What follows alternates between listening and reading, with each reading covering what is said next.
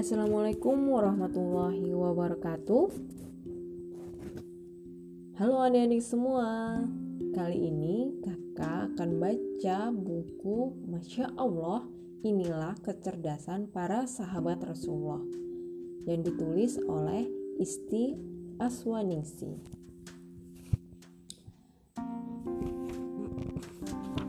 Untuk yang pertama, kita akan membaca setiap kalian adalah cerdas. Adik-adik yang dirahmati Allah, apakah cita-citamu kelak jika besar nanti? Setiap kalian pasti memiliki cita-cita yang mulia. Orang yang memiliki cita-cita berarti ingin menjadi manusia yang bermanfaat. Lalu, bagaimanakah agar cita-cita kalian berhasil? Iya, benar. Dengan banyak belajar dan terus berkarya. Dengan banyak belajar, kalian akan menjadi anak yang cerdas. Orang tua kalian pasti ingin kalian menjadi anak yang cerdas. Kecerdasan adalah karunia yang Allah berikan kepada manusia.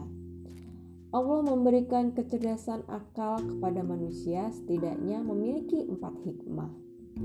Yang pertama, akal akan membedakan seseorang dengan hewan.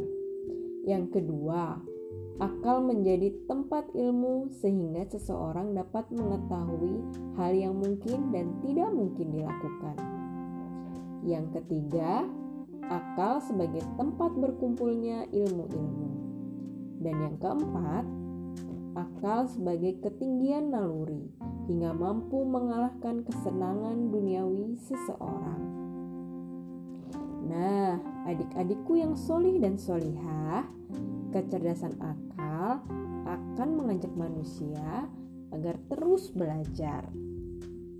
Saat kalian dilahirkan ke dunia, sudahkah kalian bisa seperti sekarang ini? Sudahkah kalian bisa berbicara, berjalan, berlari, membaca, menulis, makan, dan minum sendiri? Tentu belum, bukan? Allah memberi kecerdasan akal agar kita menggunakannya dengan sebaik-baiknya. Namun, pernah kalian merasa tidak cerdas? Misalnya, saat nilai salah satu mata pelajaran di sekolah tidak tinggi. Jika muncul pikiran semacam itu, sebaiknya kalian hindari. Karena setiap kalian adalah cerdas. Hanya saja kalian belum menyadari dan melatihnya.